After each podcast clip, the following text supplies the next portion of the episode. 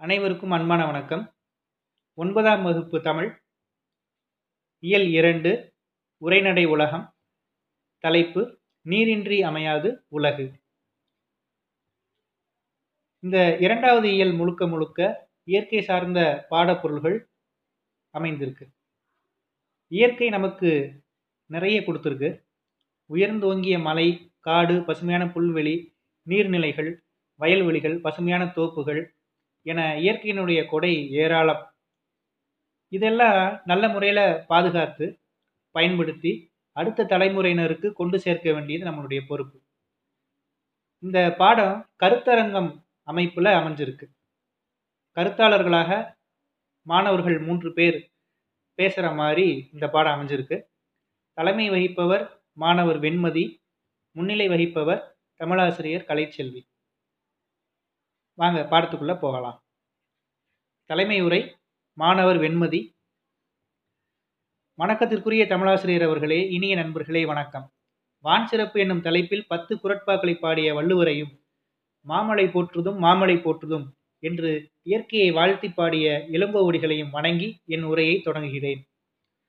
ஒவ்வொரு ஆண்டும் ஜூன் ஐந்தாம் நாள் உலக சுற்றுச்சூழல் நாளாக கொண்டாடப்படுது.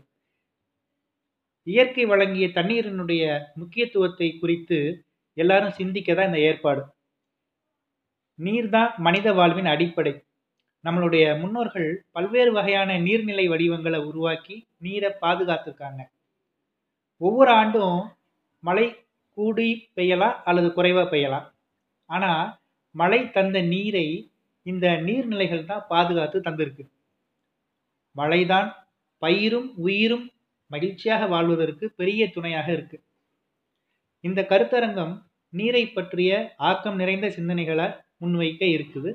முதல் கருத்தாளராக நண்பர் ஆமினா அவர்களை நீர் மேலாண்மை என்னும் தலைப்பில் உரை நிகழ்த்த அழைக்கிறேன்.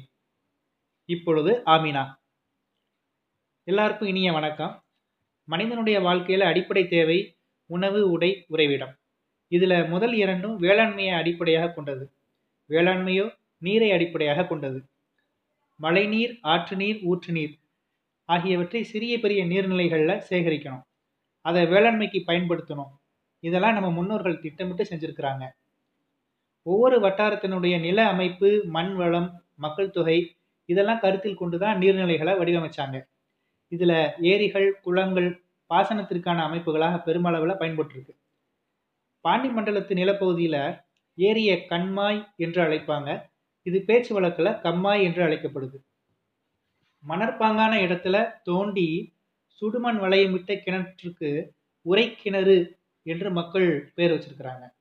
மக்கள் பருகுகின்ற நீர் இருக்கிற நீர்நிலைக்கு ஊருணின்னு பேர் சூட்டியிருக்கிறாங்க. தமிழக வரலாற்றில் பல நூற்றாண்டுகளுக்கு முன்பு கரிகால் சோழன் காலத்தில் கட்டப்பட்ட கல்லணை விரிவான பாசன திட்டமாக இருக்குது நம்மளுடைய வரலாற்று பெருமைக்கும் அது சான்றாக நிலைச்சிருக்கு. நன்றி வணக்கம். அடுத்து தமிழ் மக்களும் தண்ணீரும் என்ற தலைப்பில் நண்பர் முகிலன் தன்னுடைய கருத்துக்களை முன்வைக்க வர்றார். இப்பொழுது முகிலன். அனைவருக்கும் அன்பு வணக்கம்.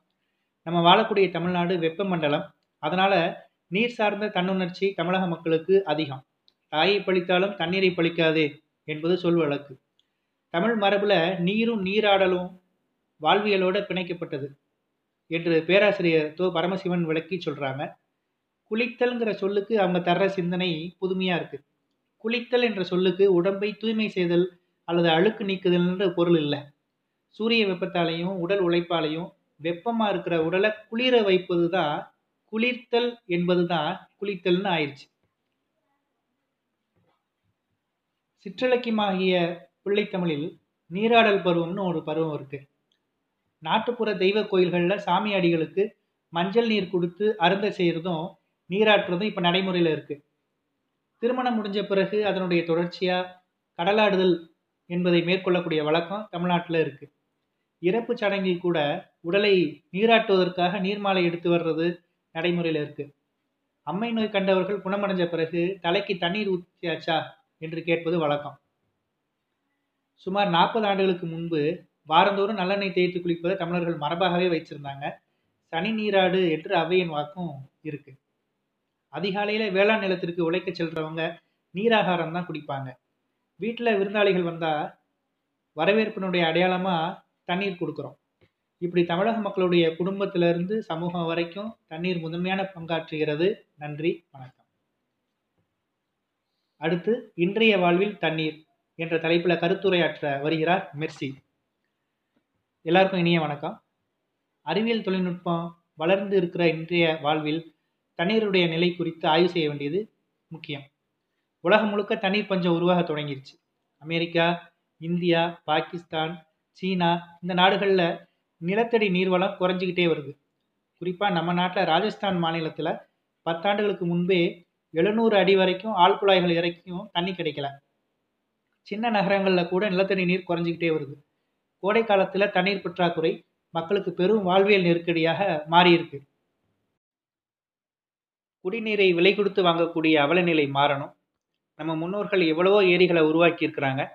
அவற்றை தூர்வாரி முறையாக பராமரிப்பு பணிகளை செய்யணும். இதை ஒரு மக்கள் இயக்கமாக மாற்றணும்னு சொல்லி நிறைவு செய்கிறேன் வணக்கம். மூன்று கருத்தாளர்களுடைய கருத்துக்களையும் கேட்டோம். குளம் ஏரி கால்வாய் கிணறு போன்ற நீர்நிலைகளினுடைய பாதுகாப்பு பற்றிய விழிப்புணர்வை மக்கள்கிட்ட நம்ம உருவாக்கணும். பணம் கொடுத்தா உணவை விலைக்கு வாங்கிடலாம் என்ற மேலோட்டமான கருத்தோட்டத்தை நம்ம மாற்றணும் அடுத்த உலகப்போர் ஒன்று உருவாச்சுன்னா அது தண்ணீருக்காகத்தான் உருவாகுங்கிற நிலைமைக்கு முடிவுரை எழுதணும். நன்றி வணக்கம். இவ்வாறு பாடம் நிறைவு பெறுகிறது. மீண்டும் அடுத்த பாடத்தில் சந்திப்போம் மாணவர்களே. நன்றி.